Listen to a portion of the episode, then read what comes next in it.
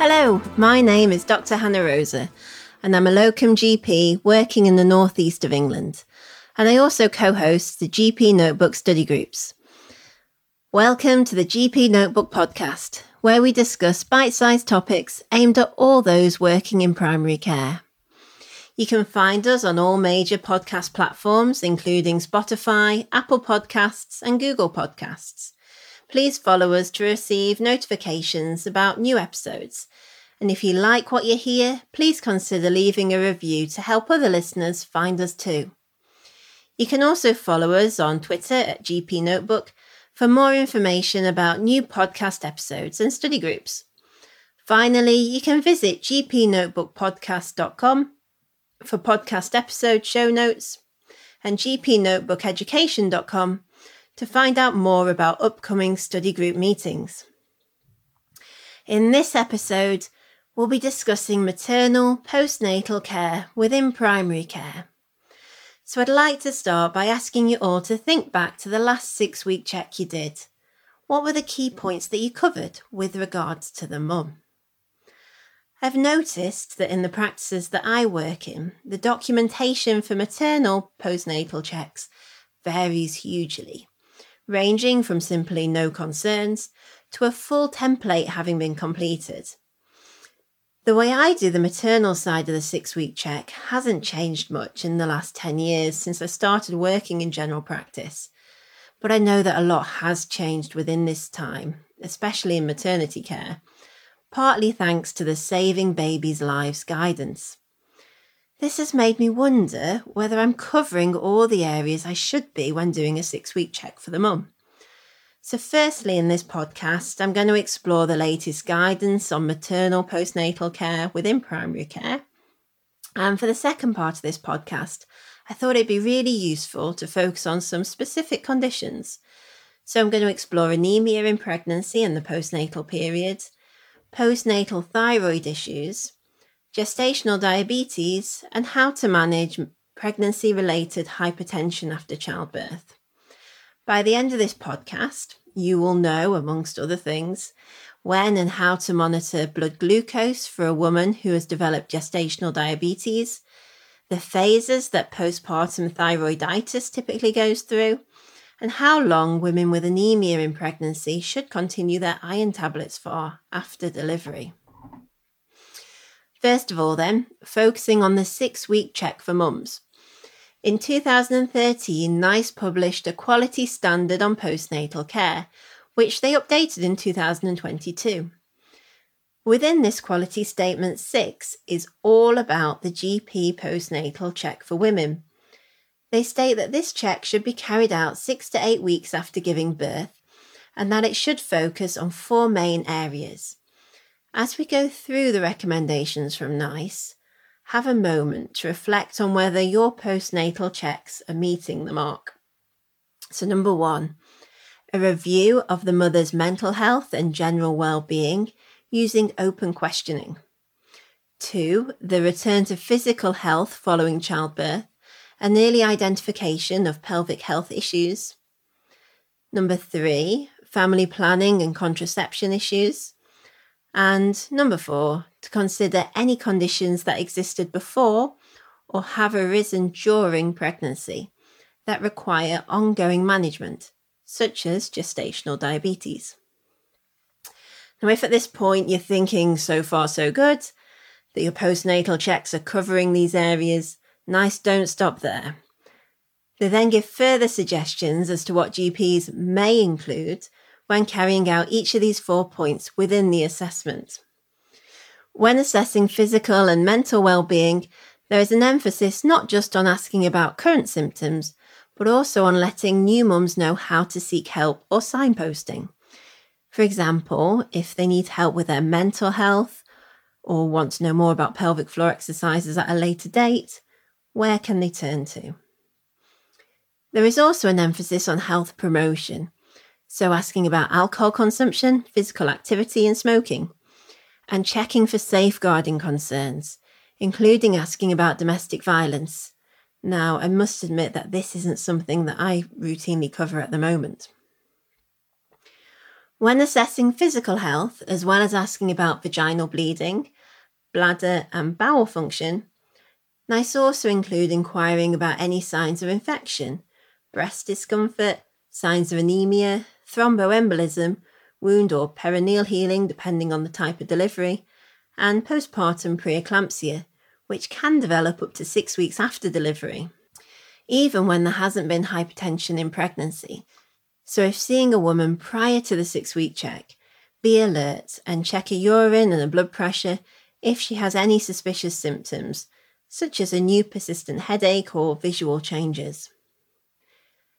NICE also asks us to be aware of the findings of the 2020 MBRRACE UK reports on maternal and perinatal mortality, which showed that women and babies from some minority ethnic backgrounds and those who live in deprived areas had an increased risk of death. They also emphasised the importance of re inviting those women who don't attend and working jointly with other professionals, such as health visitors. Now, take a moment to think about what happens in your practice. Are there any procedures in place to re invite women who've failed to attend? Thinking further about point three on the NICE checklist, family planning and contraception issues, the FSRH guideline on contraception after pregnancy is very useful. The FSRH highlights the superior effectiveness of long acting reversible contraception and the importance of providing bridging contraception until a chosen form can be initiated. They also emphasise that contraception should ideally be initiated by 21 days after childbirth, and that additional contraception precautions, for example, barrier methods, are needed if hormonal contraception is started after day 21.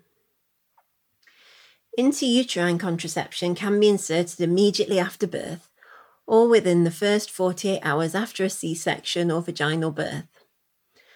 After this, insertion should be delayed until 28 days after childbirth. Progestogen only pills, implants, and injectables can be started at any time after childbirth, including after delivery. Things get a bit trickier when it comes to combined hormonal contraception. Now, this can be started on day 21 after childbirth if the woman is not breastfeeding doesn't have any risk factors for venous thromboembolism, and is medically suitable.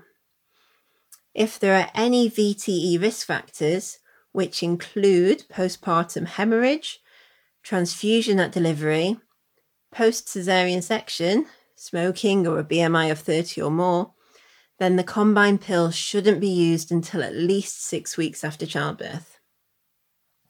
For women who are breastfeeding, progestogen only methods have no known adverse effects on lactation, infant growth, or development. Breastfeeding women should wait until at least six weeks after childbirth before initiating a combined hormonal method. Male and female condoms can be safely used after childbirth, but women should wait at least six weeks after childbirth before having a diaphragm fitted. And if a woman wishes, she can be referred for sterilisation after childbirth. The lactational amenorrhea method is highly effective. As long as the woman is less than six months postpartum, amenorrheic, and fully breastfeeding. Beware that it does become less effective if the frequency of breastfeeding decreases, for example, through expressing milk, stopping night feeds, or supplementary feeding.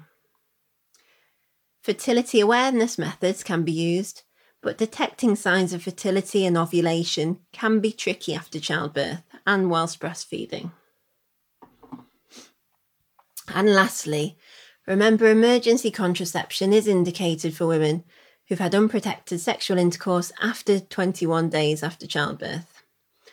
Oral forms are safe to use from this time. Oral levonorgestrel 1.5 milligrams isn't believed to affect breastfeeding or have any adverse effects on infants. Women who have used ulipristal acetate 30 milligrams should be advised not to breastfeed and to express and discard milk for a week after taking it.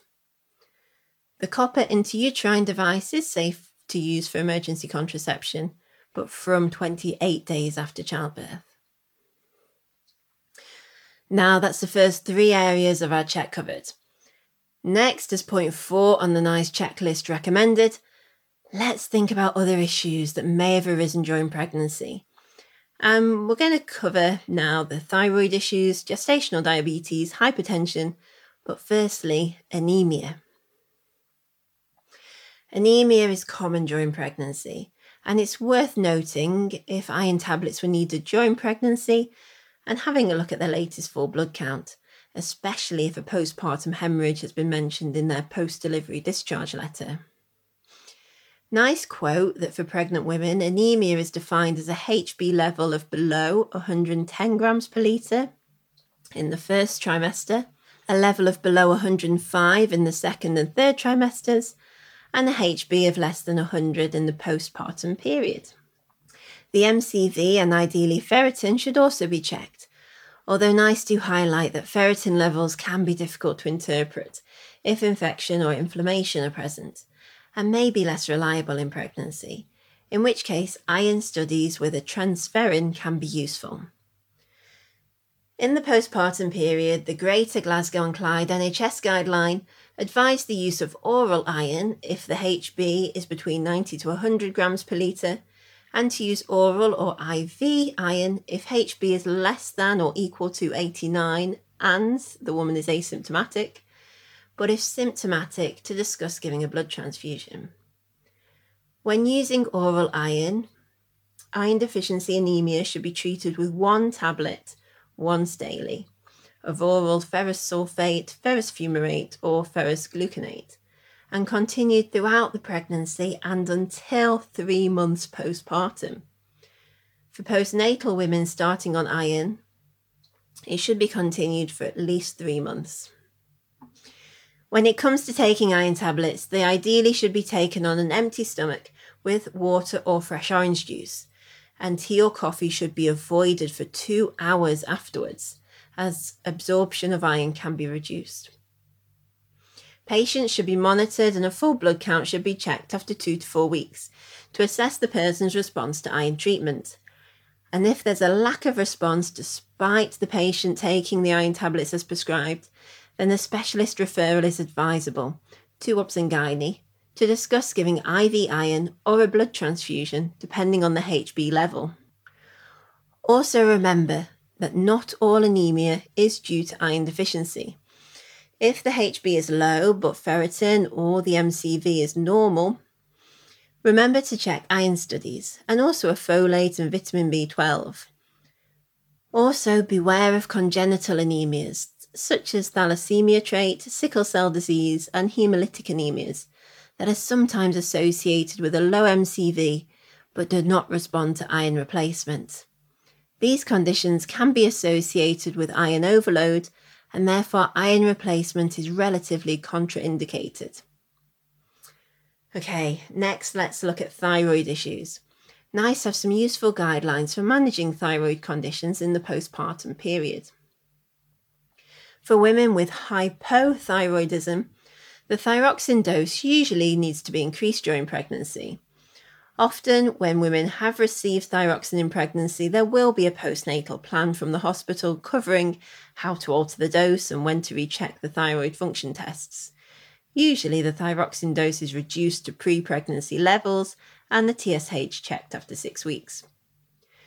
One condition to bear in mind is postpartum thyroiditis, where the immune system attacks the thyroid gland, causing a thyrotoxic pattern and these patients should be referred to endocrinology. The thyroid function tests should then be checked four to eight weeks after the resolution of the thyrotoxic phase to screen for the hypothyroid phase.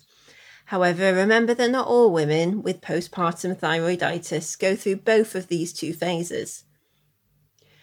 If a woman has entered the hypothyroid phase, then endocrinology usually advise starting treatment with thyroxine if the woman is symptomatic, breastfeeding, or planning another pregnancy. Those who aren't treated should have a repeated TSH checked every four to eight weeks until it returns to normal. which they do with most women within the 12 months of giving birth. Following resolution of postpartum thyroiditis, patients should have an annual thyroid function test. If a woman has developed gestational diabetes, then all diabetic medication is stopped straight after giving birth, and the patient's blood glucose levels should have been checked before they'd been sent home. Again, remember to give healthy lifestyle advice and to check for type 2 diabetes, as these women are at higher risk of developing type 2 diabetes later on. Ideally, offer a fasting plasma glucose test between 6 to 8 weeks after birth. If the test hasn't happened until after 13 weeks, then a fasting glucose should still be offered or a HbA1c may be done instead. If this test is normal, then the patient should have an annual HbA1c to check for diabetes, with testing for gestational diabetes in all future pregnancies. And finally, hypertension. All women who've had a hypertensive disorder of pregnancy should be given advice on smoking cessation if needed, healthy lifestyle recommendations, and reminded of the importance of maintaining a healthy weight, as they're at increased risk of hypertension and cardiovascular diseases later in life. For women who have had gestational hypertension or preeclampsia, then they should have been discharged with a plan for when and how often to have their blood pressure and urine checked, and how to adjust their medications. Following the NICE guidelines, blood pressure is usually checked a minimum of twice weekly until it's been normal for at least two to three consecutive readings. GPs are often asked to review antihypertensive medication two weeks after delivery. If the blood pressure has reduced to less than 140 over 90, medication can be reduced and stopped when the blood pressure is less than 130 over 80. If a patient has been on methyldopa during pregnancy, then this is usually stopped within a few days of delivery due to concerns that it can contribute to postnatal depression. Patients are usually discharged on either an enalapril, 5 to 20 milligrams, with an appropriate plan for monitoring maternal renal function, or for women of Black African or Caribbean family origins, nifedipine, Coracten XL 30 to 90 milligrams is usually used. If a patient's blood pressure is not controlled with a single medication, then you can consider a combination of nifedipine and enalapril. If this combination is not tolerated or is ineffective, consider adding labetalol to the combination treatment or swapping one of the medicines already being used for labetalol. At the six week check, again review blood pressure and any medication and test for proteinuria in anyone who's had preeclampsia.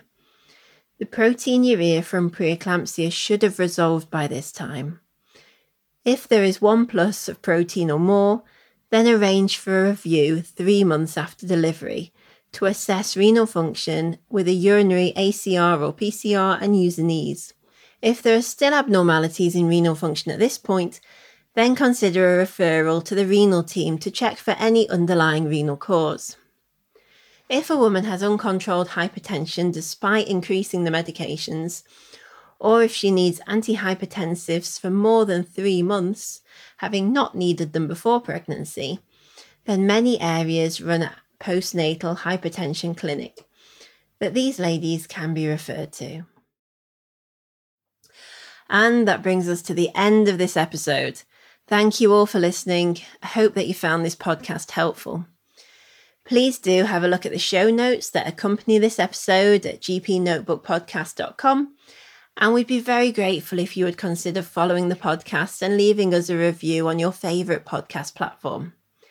Feel free to get in touch via social media at GP Notebook or email support at gpnotebook.com if you have any questions, comments, or ideas for future podcasts. You should also visit us at gpnotebookeducation.com to register for our virtual GP Notebook study groups and download free resources and shortcuts to help improve the lives of our patients in primary care. Right, I'm off to get my own HB and TSH checked as I'm feeling pretty tired after going through all those guidelines. Goodbye.